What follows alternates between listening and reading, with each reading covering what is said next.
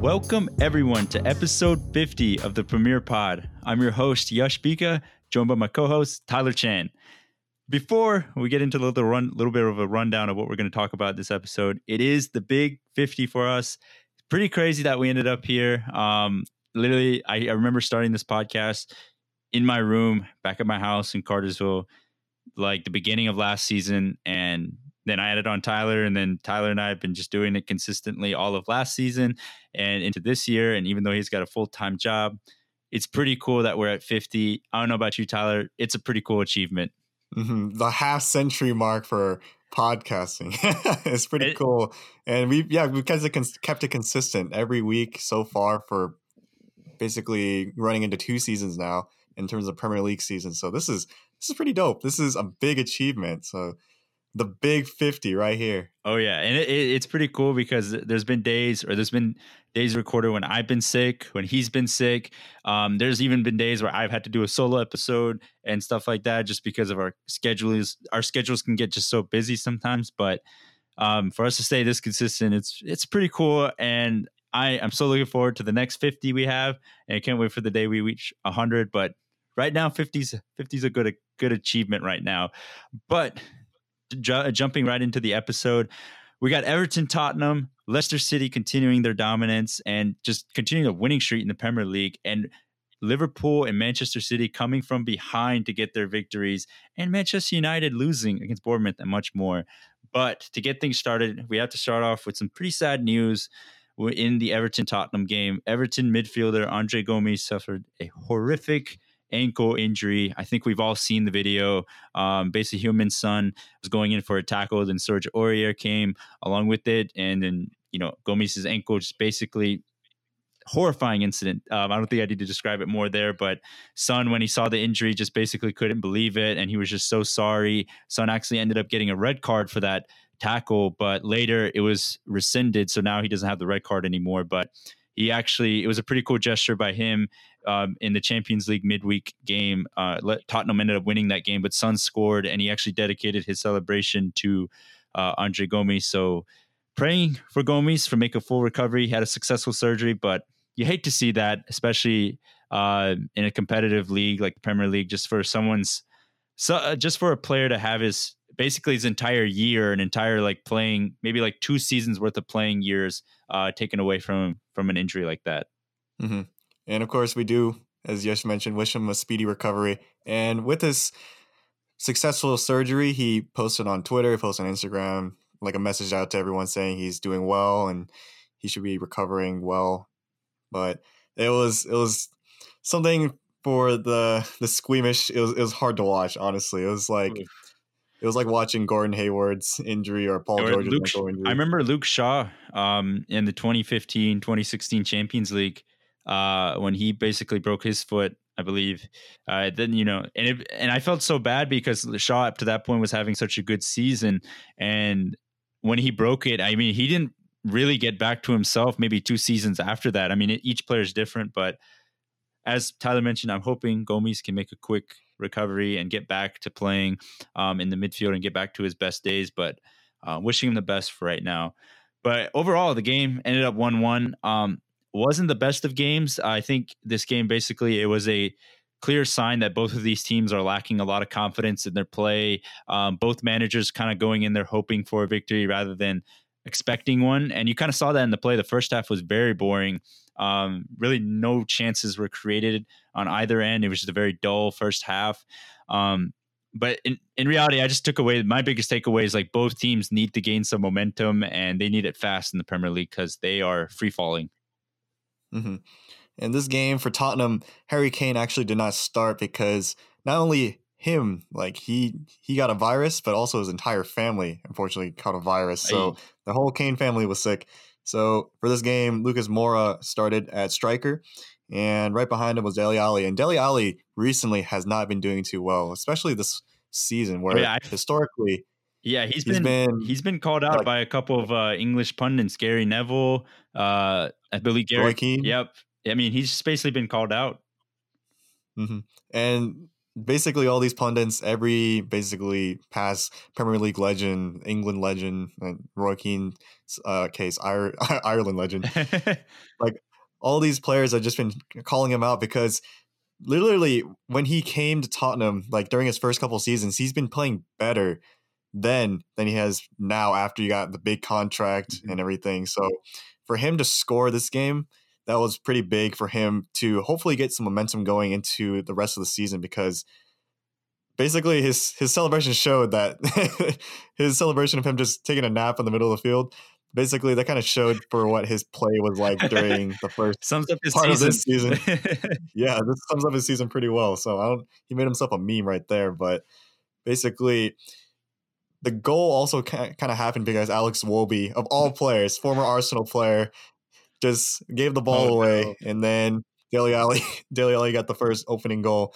But hopefully for Dele Alli, that could be something that can help jumpstart Tottenham to you know get some results, and maybe he can be that player that can be the goal the goal scorer that he has been mm-hmm. from midfield because he's not really a creative player. Yeah, he's not I was really. Gonna, I was going to ask. Player. He's kind of like yeah. I was going to ask what do you think his best position is at? Because I've always felt um, whenever he was first introduced at Tottenham and when we've gotten the best or when we've seen the best out of him, he, I guess in the 4 2 3 1 setup, he was kind of set up as the number 10.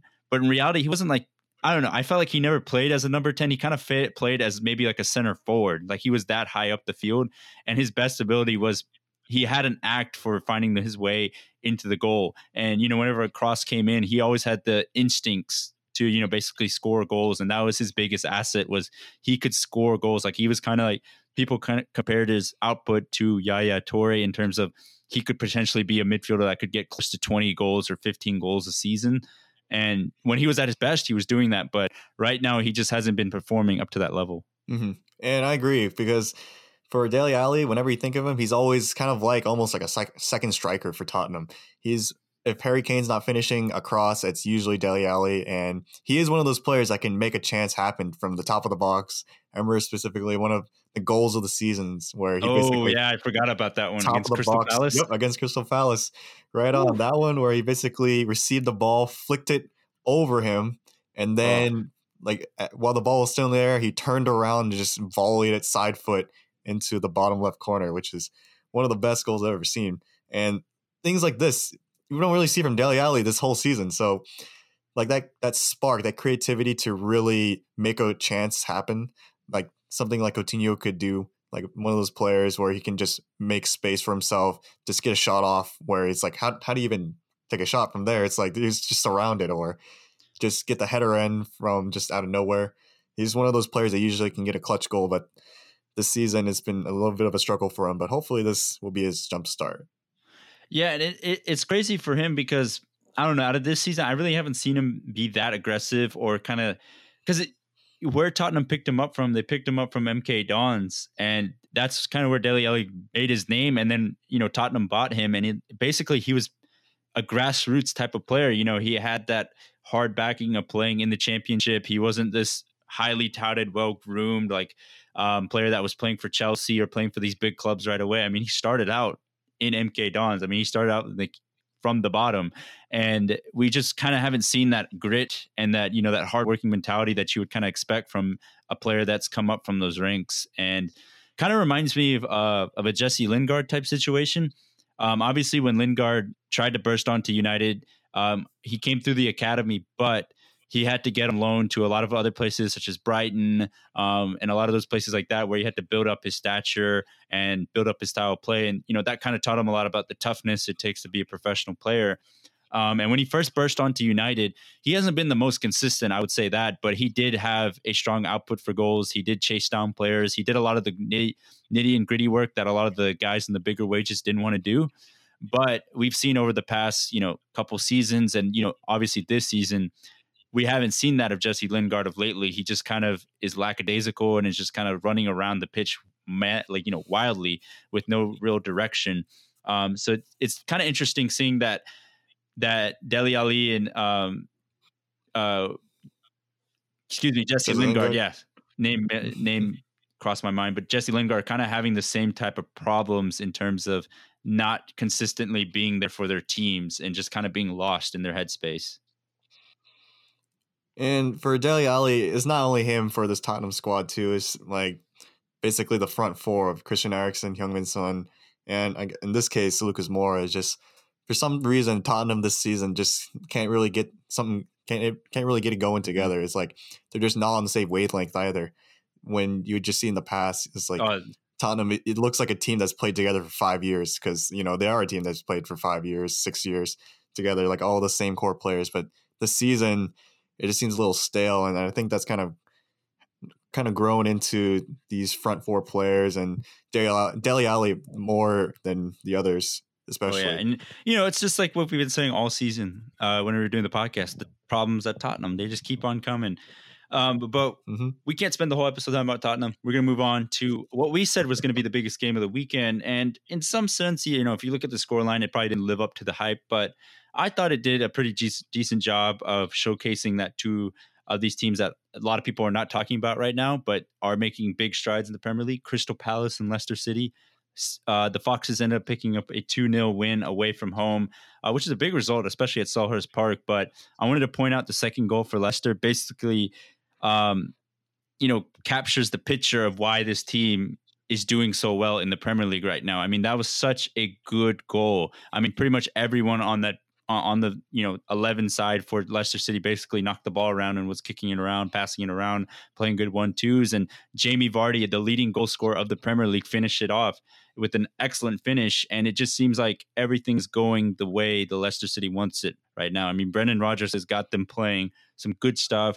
He's got the team outright. I mean, Soyuncu scored uh, scored a goal in that one too. So, I mean, Leicester City, that goal just basically for me just painted the picture on why this team is doing so well right now. Mm-hmm. Right now, Leicester just looks like a mini Barcelona at times, where it's just everyone's just on a string, just everyone's just connected. It it's almost like the opposite of Tottenham, where mm-hmm. everyone just knows where to be and where they where their passes will be ahead of time, like just three passes ahead. Especially as you pointed out in Jamie Vardy's goal in this game, where it just looks like that was you knew that was going to happen like six passes before it even happened, and Crystal Palace couldn't do anything to stop it. But even then, Crystal Palace at home didn't have the best game. They were kind of mediocre, honestly, this game, and it, it looks like the Crystal Palace of old, where mm-hmm. it's like, oh, this is not surprising, not surprising from them, and especially saw that when Soyuncu, or as some of my friends call him, Lord Farquaad, scored his header goal because basically Gary Cahill and James Tomkins in the corner kick, they just didn't follow him into the box.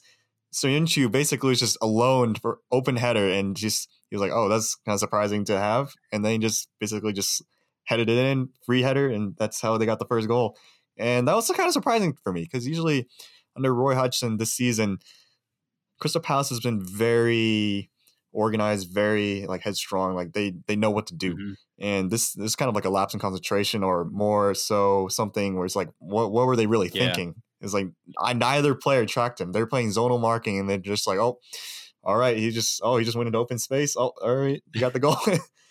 and then Lord Farquaad, there he goes, he, the man with the roastable hair as Yash's sister likes to point yeah, out. Yeah, my sister pointed out that she um she enjoys that the a lot of soccer players keep their hairs fresh with the fresh haircut and everything. And then she saw a image of Soyuncu and she was just like, accept that guy. um, Man, poor guy. I was going to point out with Palace, even though they have been playing really well, the biggest issue for me is that they don't score a lot of goals. Uh, if you look at the, I think the amount of goals they've scored in the Premier League, it's not a lot. So if they ever go down 1 0 or even 2 0 at this case, it's very hard for me to see them make a comeback because of the way they play is very, you know, very defensively. They want to get, they want to basically set up shop, lock it up, and then hit you on the counter attack. And once you concede a goal, you can't play that way. So that's kind of what hurts um, Palace. But with, going back to Leicester City, Brendan Rodgers, I mean, if he continues this, I mean, you kind of have to give him the manager of the season award, um, no matter who wins the Premier League. But I mean, because like he's getting the most out of Ayoze Perez, Ben Chilwell, Wilfred Ndidi, Soyuncu, Jonny Evans, a guy that was a United outcast and at West Brom. Um, and Kasper Schmeichel has been great. Jamie Vardy has found a new resurgence in this lineup. James Maddison is really good. I mean, he's just making the most out of these guys. Like you got Harvey Barnes, you know, I mean, so many players he can throw to that he's getting the most out of. And I'm just, I, I just have to give a round of applause to Brendan Rodgers. I mean, I just, I did not expect this type of man management and this type of uh, style of, you know, managing where he can just get the most out of these guys. And it's quite remarkable. I definitely have to give him kudos to that. Mm-hmm. I have to give Brendan Rodgers some credit too for the defense because I roasted him a lot for being a pretty piss poor manager when it came to defense, especially when he was a Liverpool manager because it was kind of like Arsenal at that time where it's just like, all right, we have to, or Arsenal currently, where they just have to outscore the opponent four to two or like five to three because the defense is just never there. But this defense, this Leicester City defense, has been very, very stout. It's just been very strong and like certain players like Soyuncu is just taking over for Harry Maguire. And look at that. It looks like Harry Maguire just went from a team that was challenging for a top four to just mid table. That's all these memes popping up. And like just Soyuncu, Jonny Evans, a former Man U player, is making Leicester City look like an incredible team. It's like you, you wouldn't like think on paper that a team would be able to do this. Yeah, exactly. And it's kind of ironic because, you know, Brendan Rodgers did have the Liverpool blueprint in his back pocket, so that that might be a little bit of part of that. But also just bringing out the best in players, like bringing Jamie Vardy back into the scoring sheet. Currently, mm-hmm. Jamie Vardy is the top goal scorer in the Premier League, first to hit ten goals yeah. in the Premier League as well. And his ratio after starting with Brendan Rodgers is yeah. basically a goal a game. Under 21 games, he scored around 19 goals at this point, which is insane for basically a return. And this is a player that you know, during the title winning season, we he continued to score consistently, but eventually we thought there'd be a drop off. But right now, rolling into his 30s, Jamie Vardy's still going strong and almost as if he was like the same player as he was mm-hmm. during that title winning season. And in fact, during that title winning season from was it 20, yeah. 2015, 2016, yep. around there, three years ago, Leicester are actually doing better this season than they were that season by just one point. And that kind of goes to show that Leicester are basically doing a title winning season kind of run right mm-hmm. now. The only only problem is the top two teams are basically mm-hmm. untouchable. Mm-hmm. I mean, they're just they're they're they're at another level. Like it's just another level. But you know, I was gonna say with Brendan Rodgers, I know we like to a lot of people like to roast him. I know after Liverpool he went to Celtic and kind of dominated there, but you know, if you're a decent manager, you can dominate at Celtic because that's the that that's the team there. But you know, for me, I'm kind of really impressed because he, for me, I kind of see maybe Brendan Rodgers probably learned from his mistakes at Liverpool that, you know, maybe he can't just go all out attack and expect to win the league or, you know, be consistently good. Maybe he realized that, you know, through his mistakes and through the failures at Liverpool that he needed to invest in the defense and basically solidify his core of players that are going to start in his back line to help you know improve the play upwards and i think you know we've kind of seen that at leicester i know obviously they sold maguire but you know he, he basically has his back back line of Schmeichel, Chilwell, um, Soyuncu, and Jonny Evans, Jonny Evans, Ricardo Pereira yep. as well. Yep.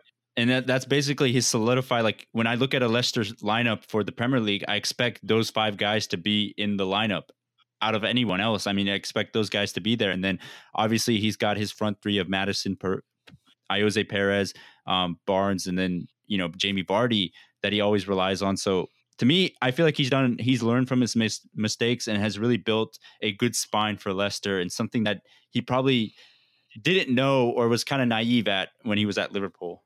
Hmm.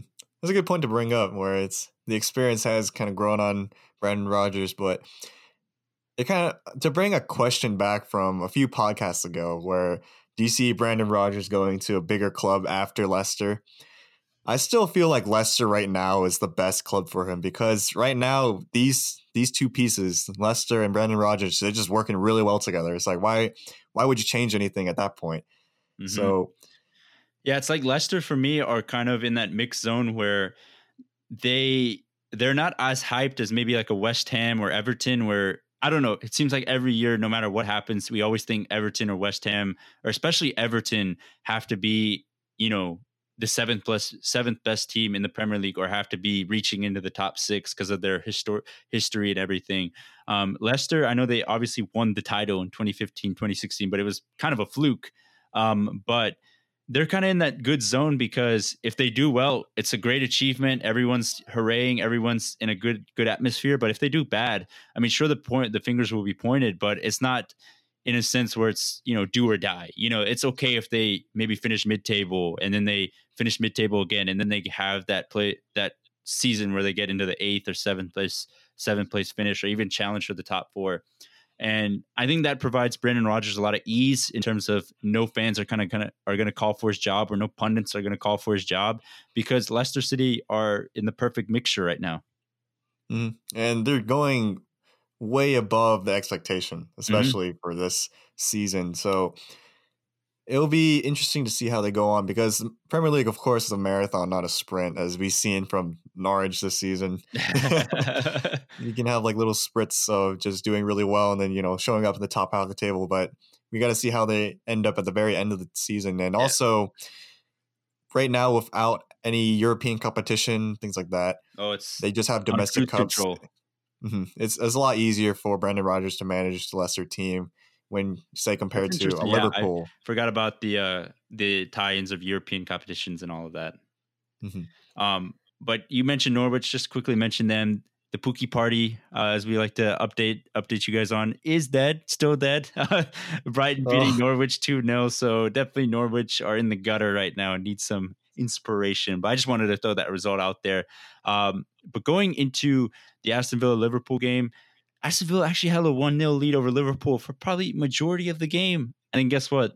Liverpool never lose in the Premier League, I guess. Um, they come back and win 2 1.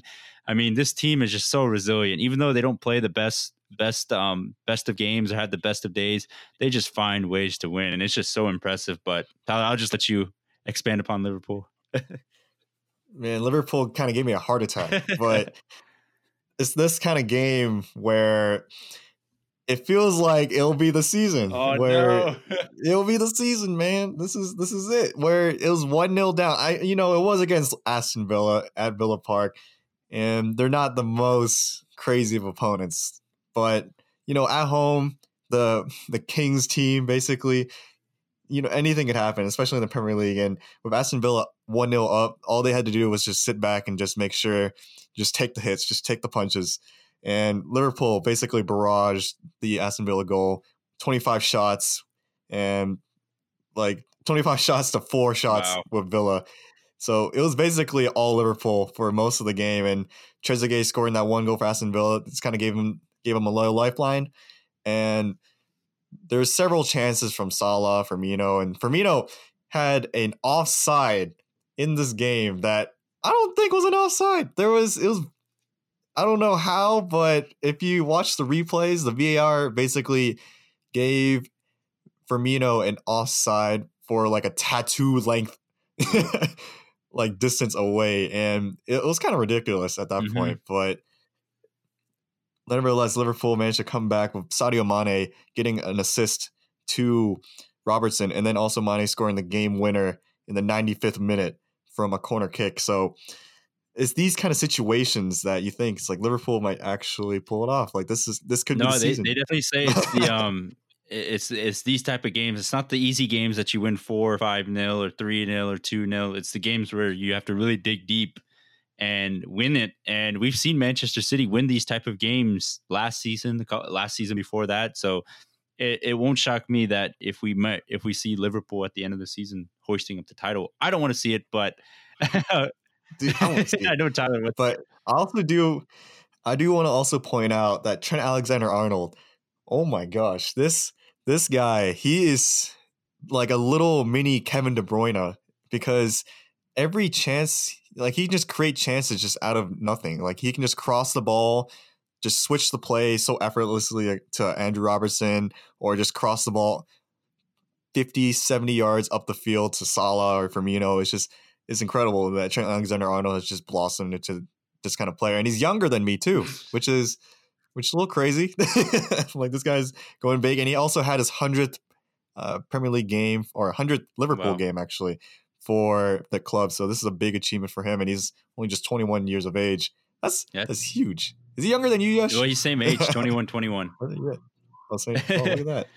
So, no, definitely. Um, I know we mentioned this question maybe four or five episodes ago, but it's do you see uh, Trent Alexander Arnold ending up as a right back? Does he stay as a right back? Because he's just like he's so good attacking wise that um, one of our friends actually said he could end up becoming a Gareth Bale situation where Gareth Bale actually started out as a left back with Southampton and then you know eventually worked his way into becoming a left midfielder and then obviously he's you know we've seen what Gareth Bale can do but do you see Alexander Arnold maybe transitioning into becoming a right winger um, you know over the years I think based on the situation right now at Liverpool, we have a surplus of attackers and midfielders, but in terms of the defense, for right back especially, it's maybe him, Trent Alexander Arnold, Joe Gomez at times, and then Nathaniel Clyne, wherever he is. But I think it's also based on availability too, because Gareth Bale at Tottenham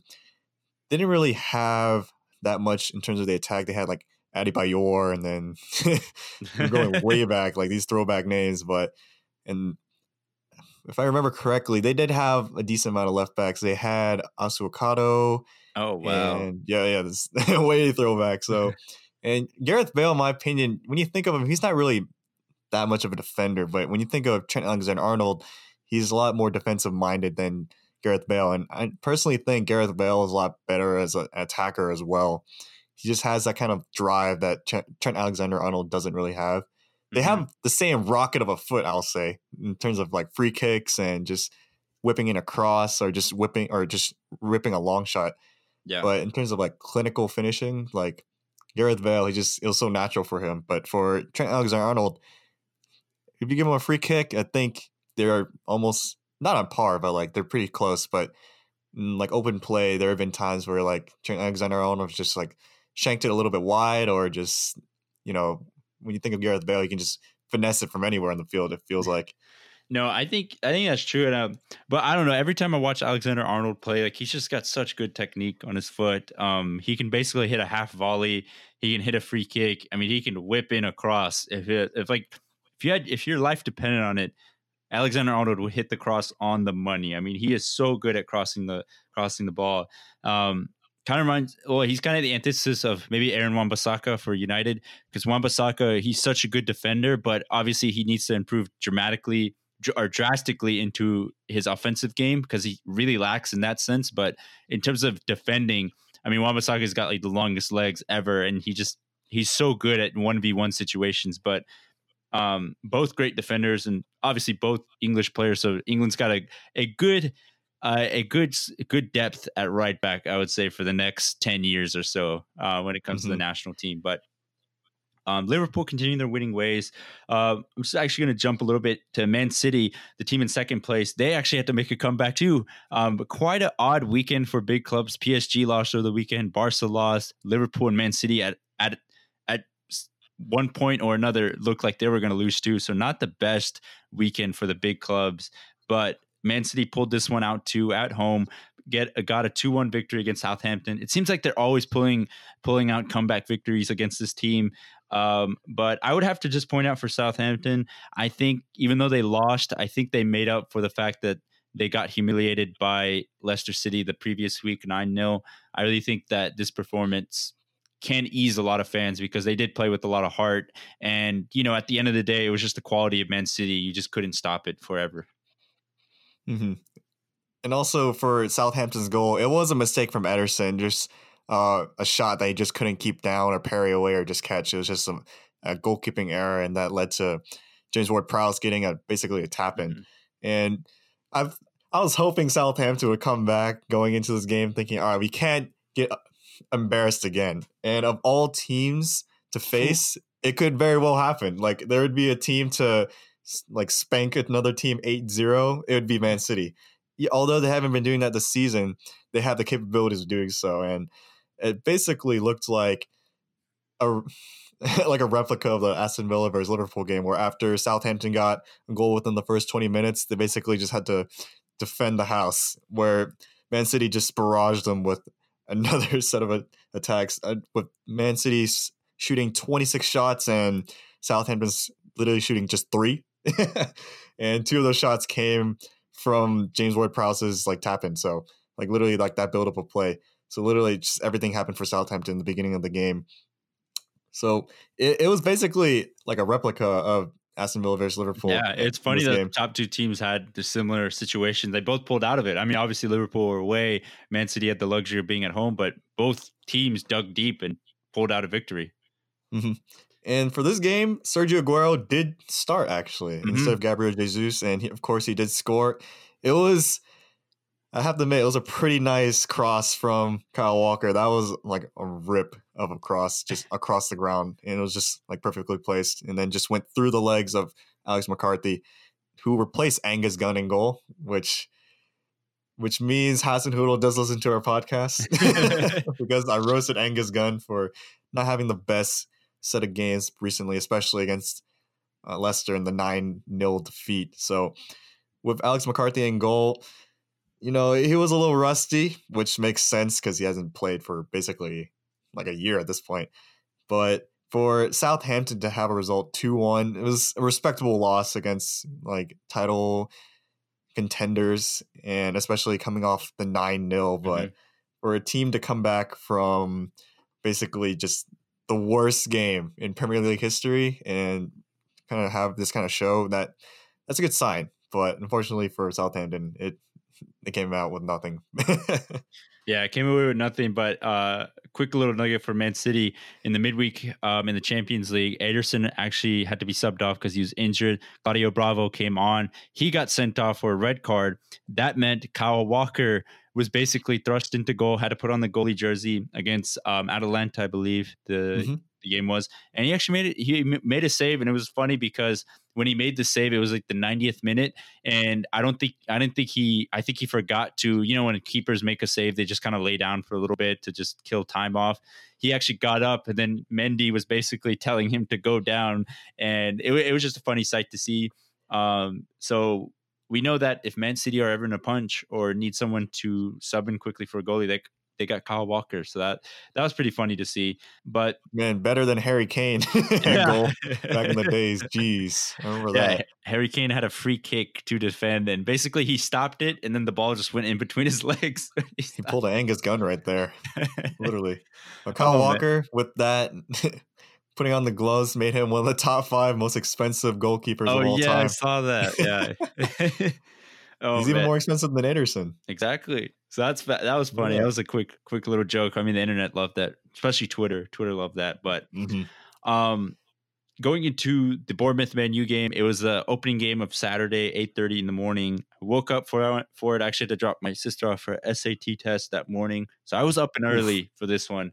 I was pretty hyped because United just came away from three three victories in a row. They beat Chelsea away at Stamford Bridge. Rashford scored that amazing free kick. It seemed like the team was building a lot of confidence, but they were going at Bournemouth, and it was if you ever if you watched the game, you could clearly tell the conditions were really bad. It was almost like a cold, rainy day. In, rainy day in Bournemouth, and it was the wind was swirling, it was rainfall was pouring. It was very bad conditions, but I would have to say for the first, I would say 10 or 15 minutes, United were on top. They created a lot of chances and looked like they, they were going to score. It was just a matter, matter of when. But after those 15 minutes, Bournemouth started to get a little bit more confidence. And after that, United couldn't really pick up their pace of play. And Bournemouth took advantage of that, ended up scoring. Um, Josh King scored the winning goal basically at the end of the first half. And I just wanted to point out the performance of Harry Maguire. Um, a lot of United fans kind of use Victor Lindelof as a scapegoat. I have to admit he hasn't had the best of seasons. Um, he's been kind of weak recently, and you know not the best this season. But Harry Maguire, he was the big money signing from Leicester. He was supposed to be there to shore up the center back position and make it you know a fortress. And at times he's done that, but against the Chelsea game in the Carabao Cup, he did let Michy Batshuayi just kind of run across him, and that's how he scored. And then with this with this game, he just kind of lost track of Josh King, and it and it meant like everyone else had to be pushed. He basically had to make up for his mistake by coming in late and wasn't really marking Josh King well enough. Um, so I just wanted to point out that Maguire hasn't been at his best recently, and it, it's you know, it's not the best you want to see, especially considering the amount of money they paid for him. Um, obviously, we all knew he was not as good as Van Dijk, but he was supposed to be good enough to kind of help assure things. And I think he he is going to end up becoming a really good center back for United. Um, obviously, this season he's kind of had off and on displays, mostly good displays, but recently hasn't been the best. Pereira had another awful game for United. Um, I'm still so so about him just because there are games where he just looks like he can has he has potential to basically live up to something like a squad player, but then other times he just looks like he shouldn't be anywhere near United shirt. Um, and then another thing, Brandon Williams, the young left back, needs to be starting over Ashley Young. I don't know why Ashley Young continues to get the starting position. I know he's the club cat captain, but Brandon Williams is just so much better because he's younger, he's quicker, he's a natural defender at left back. Uh, he's a guy. He's got a decent cross on him too. So I would prefer to see Brandon Williams kind of be inserted as a, the new left back for Manchester United over Ashley Young. I don't know if Ole Gunnar Solskjaer will do that, but I just kind of I, I want to see that youngster in. But I mean, they ended up winning in Thursday game uh, today in the Europa League, so it looks like it's going to just be off and on displays for United this season. But it was a disappointing result, I would say. Well, if Hasenhüttl showed us anything, is that if uh, we see Brandon Williams start in the next game, then looks like Solskjaer listens to the podcast as well. but I do have to point out the defensive error that led to the goal, where Josh King basically had three touches in the box before slotting it into the back of the net. That's something you don't usually see in this level or this high level of football where a player like Josh King is able to basically take time to control the ball in the Manchester United goal box. Mm-hmm. And for that to happen, that's kind of like a rookie error where certain players like Lindelof, they shouldn't be allowing a player, he needs to be more aggressive to make sure like Josh King doesn't even get the shot off because if he prevented that, then it would have been a nil-nil game and it would be a whole different kind of outlook. But with United losing this game, that just that one little thing led to basically them going away from Bournemouth, despite the monsoon type conditions with just no with no points. But I do have to point out in the front as well where the defense, because there's no attack to really push the team forward, like with Martial struggling, Rashford kind of struggling, and of course Pereira, he's been he, he looks like a center mid trying to play cam or just center attacking mid, and it just looks a little uncomfortable there. It's just without an outlet for the defense to really throw the ball to. It's like basically it's just like, well, we just defended that attack. Now we have another wave to defend again. Mm-hmm. So it's not surprising that every once in a while, like a slip of that, a slip in terms of defensive prowess or like just standard like things like that would would yeah. happen.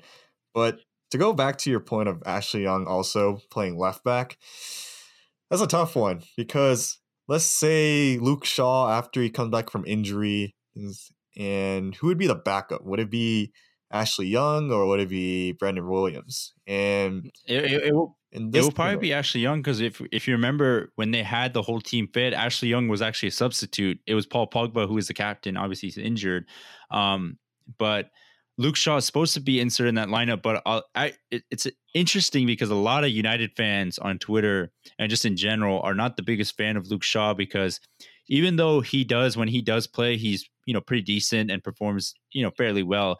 The problem is he just gets hurt too much to really trust him to be a consistent starter for United. Um, he got injured in the Crystal Palace game. It was a hamstring injury, I believe, and that's you know why he's been out for so long. But for me, I'm just kind of really fed up with Luke Shaw in a, in a, sense because he's just always in and out of the lineup. He's always hurt.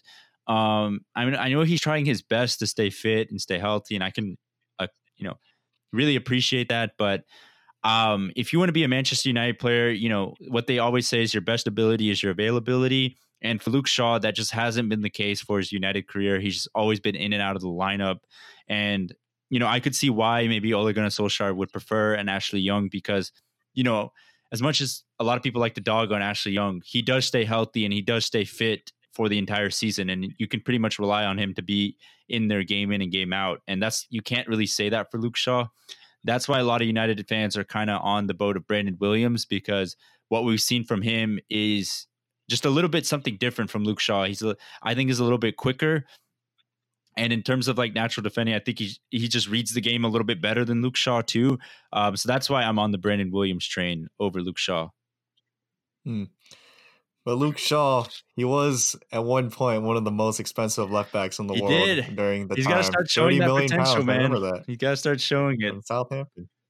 He was there's a lot of hype for him, but you know, on his day, he he does show that he has the potential to be one of the a great left back. And also, left backs are they're not that many Mhm. in professional football, especially in that position, because you know most people who play left back are left footed. Statistically, there are not that many people left footed in the world compared to right footed. And right now, literally, man, you're playing a former right wing or left wing. Yeah, right wing. at left Yep. back is like a James Milner situation, except slightly worse. Yeah, and it, it sucks too because like whenever he gets on the wing, he can't really cross on his left foot. I mean, everything he has to cut it back on his right. So as a defender, you pretty much know what he's going to do.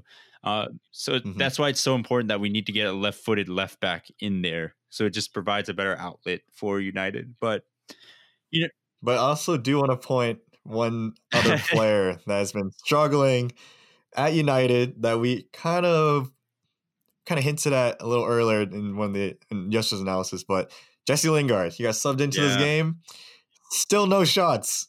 He has less shots than Ben Foster. Ben Foster, the goalkeeper for Watford, at on goal, which is a little crazy Yeah, to say. He plays the same he position as Dele Alli. he basically. hasn't assisted or scored a goal since I think February or March of last year. Holy cow! That's terrible. Like think about that. He hasn't scored or assisted since then, and it's it's just been a long time coming. I think.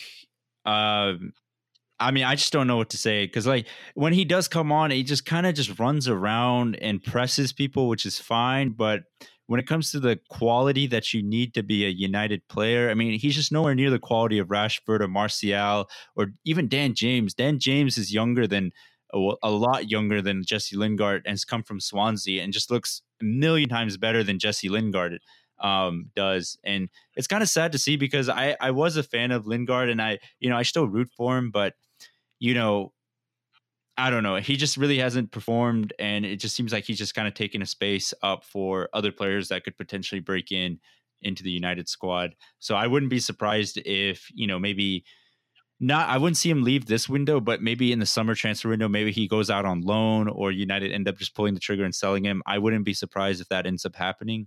Um, if anything that keeps him at the club, it's probably because he's really good friends with Marcus Rashford and good friends with Paul Pogba. If they're trying to keep Paul Pogba to stay there, you know, one of those things. But I think it's time for United to kind of let him go. But enough talk about United. We have to go into the Watford Chelsea game. Actually, a game where Ben Foster had a shot on goal at the last, basically the last kick of the game, had a shot on goal, but Kepa saved it.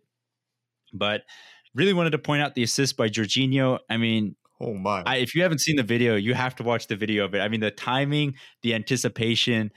I mean, everything that you would want in like literally a perfect soccer assist, it was in that goal. I mean, basically the ball was passed over to Jorginho.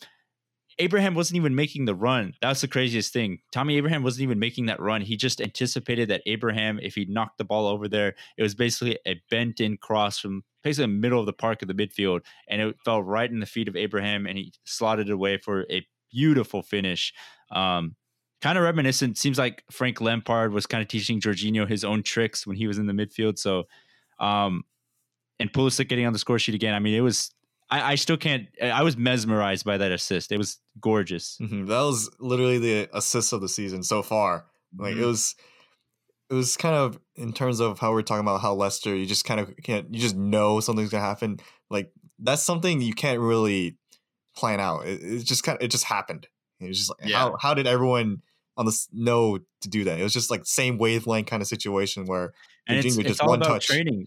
It's Yeah. it's the training like Lampard telling you know his midfielders that hey, when you get the ball, expect that your forward is, forwards are going to make that run because that's what we're practicing. And you know, going back to Dele Alli, what made him so good was that he knew it's like that. What made that whole Tottenham team so good was the anticipation they had because they knew that if they picked up the ball, they knew where Harry Kane, where Eriksen, where Alli was going to run, so they could pass it. And the anticipation was, it was so good. And then we're seeing that with Chelsea right now. Mm-hmm.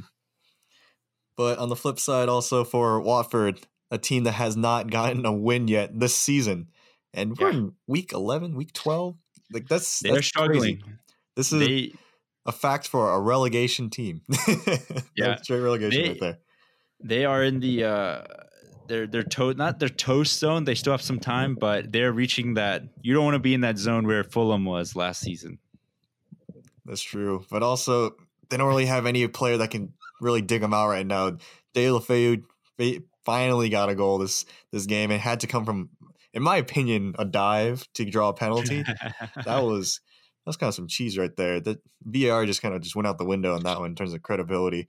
But Deulofeu finally got on the score sheet after struggling this whole season, and he slotted away the penalty, and that led to them having a chance in the final seconds of the game with Ben Foster getting that diving header onto Kepa. But even then, Watford still couldn't get anything going, and this game kind of shows that if there's a team right now to kind of bet on to go down, just in terms of just luck and just struggling to make chances, it looks like Watford. Mm-hmm. Looks like uh, them firing and cycling through managers is finally going to catch up to them. Um, but going into the Arsenal Wolves game, Arsenal hosting Wolves ended up finishing as a draw. Biggest news coming out of that game was uh, Pierre Emerick Aubameyang is now the new captain at Arsenal. Uh, Granit Xhaka has been stripped from his captaincy, and reports are that Xhaka, I think the Arsenal board are really insisting on selling Xhaka during the January transfer window. So I guess Arsenal fans are kind of getting what they wish for. Um, Xhaka will no longer be at the club, um, and it seems like his time has run out. And you know, now Arsenal fans are kind of moving on. Like, when can we get Emery out? Uh, so uh, things are starting to fall in place. But it was a big move by Emery, I would say, to put Aubameyang as the captain. Um, but again, a disappointing result to be drawing against Wolves. A Wolves team that is playing well, but you're at home. Um, so Arsenal still in that flux situation of that toxicity that we keep talking about with that team. Mm-hmm. But it kind of goes to we what we talked about last podcast, where because they're in this flux and so much toxicity going on at the club, it's not too surprising as well to see a draw. And the thing that really surprised me the most, actually, this game is that Mesut Ozil got a start. He started this game, and this is one of the things that I've been advocating, and some Arsenal fans have been advocating too, because he's one of the star players, one of the big name team players on the wage, basically the wage budget, and for him to basically be in purgatory most of the season, finally, finally get a start. It, it showed because he made so many chan- not so many, but he made noticeable chances, big chances that led to a shot on target or just a shot on goal.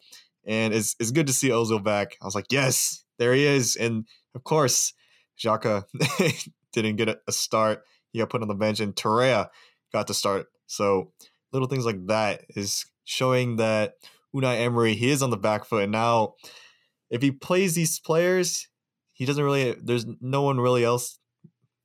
There's no one really to blame now. Where it's like, all right, now Emery's actually playing the players that he's supposed to play, according to not only Arsenal fans but like play like neutral fans like me and Yash. Where it's like, why isn't he playing Torreira? Why isn't he mm-hmm. playing Mesut Ozil. But now since he's playing them, it's like all right, now he has to get the most out of yep. them because against the Wolves team at home, I know there's a lot of turmoil, but like in these situations, as Arsenal manager and as Arsenal Football Club, they got to be getting results. They got to be getting some mm-hmm. points, and with a good squad with not only Aubameyang starting, but also Lacazette starting this game, and Pepe, you know, from yeah, on the bench. Big name players all over the place. There's big name players all over the place, and also you got Kieran Tierney starting again, and Calum Chambers at right and left back. So, like the defense is also starting to show up as well in terms of like consistency of like just starting players. You don't see like Maitland Maitland Niles just every once in a while there anymore. Is they're actually starting to see us more solidified back four. So mm-hmm. right now there has been rumors, I think, Yash, that you're going to mention that if Unai Emery doesn't start getting results, this is going to be a big turning point for the club and him. Yeah, we're we're going to mention a little bit in our preview section, but um, their next game is against Leicester City, uh, and you know it's at the KP, and if they don't win this game, I've seen reports from verified Twitter reporters um, that cover Arsenal that the board has talked about sacking Emery if they don't get a win against Leicester City. Um, and that's a big result for them because I mean that's huge. That's a huge statement by the club. Um, I think it just doesn't really make sense for me because I, I just never really believed in the philosophy that if a manager loses this next game, he's to get sacked. If he's not good, if he's not the man, why don't you just sack him now? What's the what's stopping you? Like, how is beating Leicester City saving him from his job if you already know or feel like he's not to be the man? I feel like with talks like this about you know if he doesn't win the match, he's to get sacked. You already know that after this season is done, he's going to be gone somehow, some way. We saw it with Louis Van Gaal when he was struggling. The talk was that oh, if he loses the next two games, he's going to get sacked as United manager. And guess what? He got sacked at the end of the season. Same with Mourinho. It was, oh, if Mourinho loses this next couple of games, he's going to get sacked by the United board. Guess what? He didn't get sacked. I mean, he basically he got sacked at the end at, in the middle of the season, but I always feel like if you know he's not the guy, why are you waiting for a result to justify um, to sack him? I feel like it shows that as a board, you have a lot more courage to just go ahead and sack him when you know he's not the guy and just bring in someone that you feel like is going to do the job. So I don't know. That's just my two cents on it. I I never really believed in that. He, oh, he's got to win his next two games to save his job. That that, that to me is just more toxic than anything else. Mm-hmm.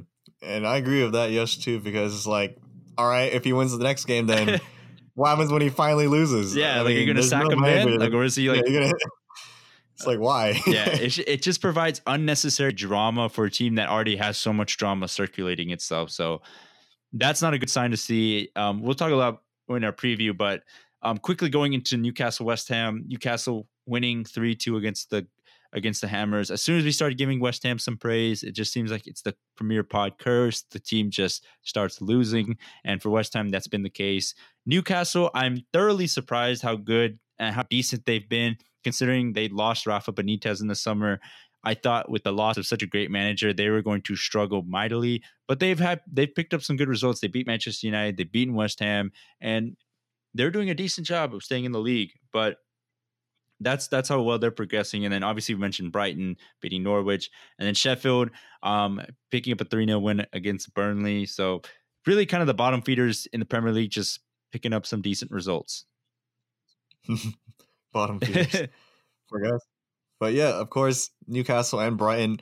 This is two surprise mm-hmm. teams mm-hmm. that we anticipated would be in the relegation battle for most of the season, picking up some big points. And Brighton actually one of the teams that are starting to ascend and doing a lot better.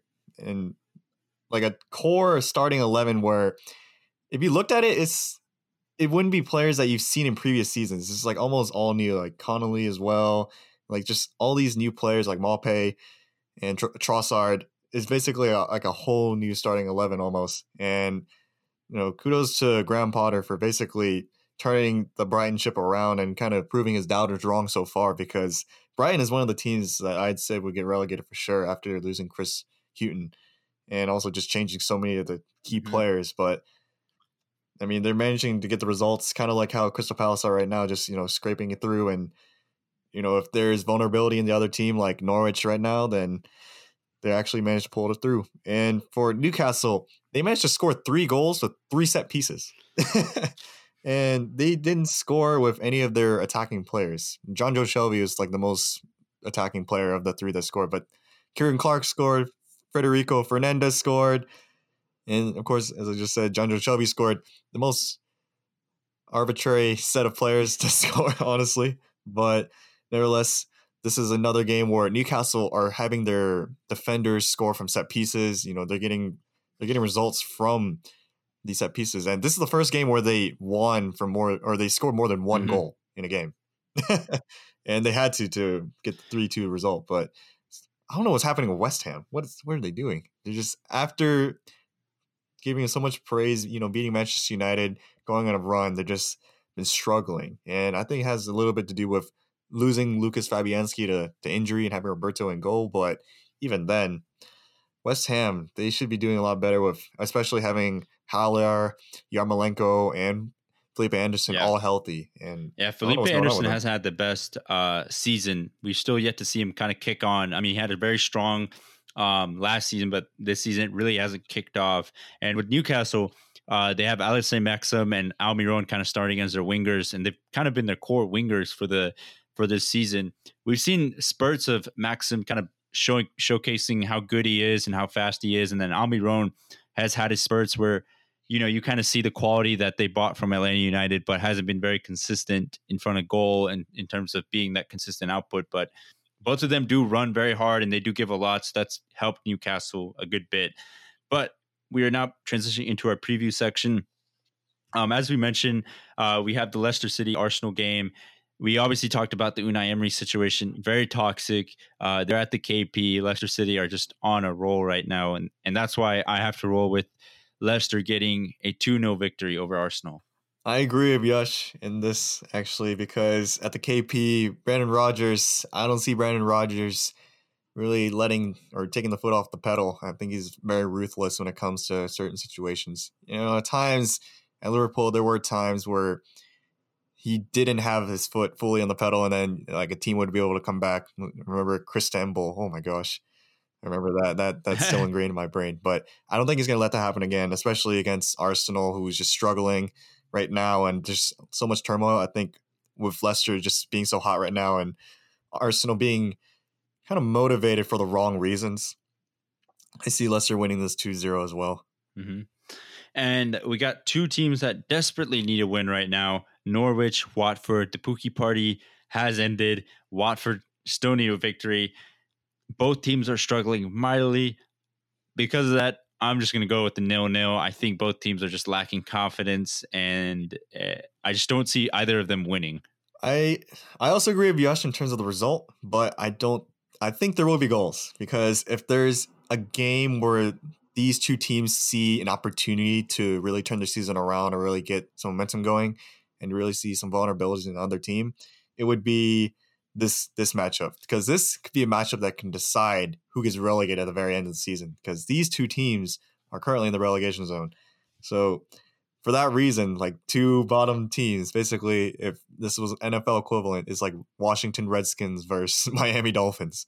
Except there's there's no draft to tank for. It's just literally just survive or get relegated. So I think this game there will be goals and finally some teams, some players, maybe Teemu Pukki will find himself on the score sheet.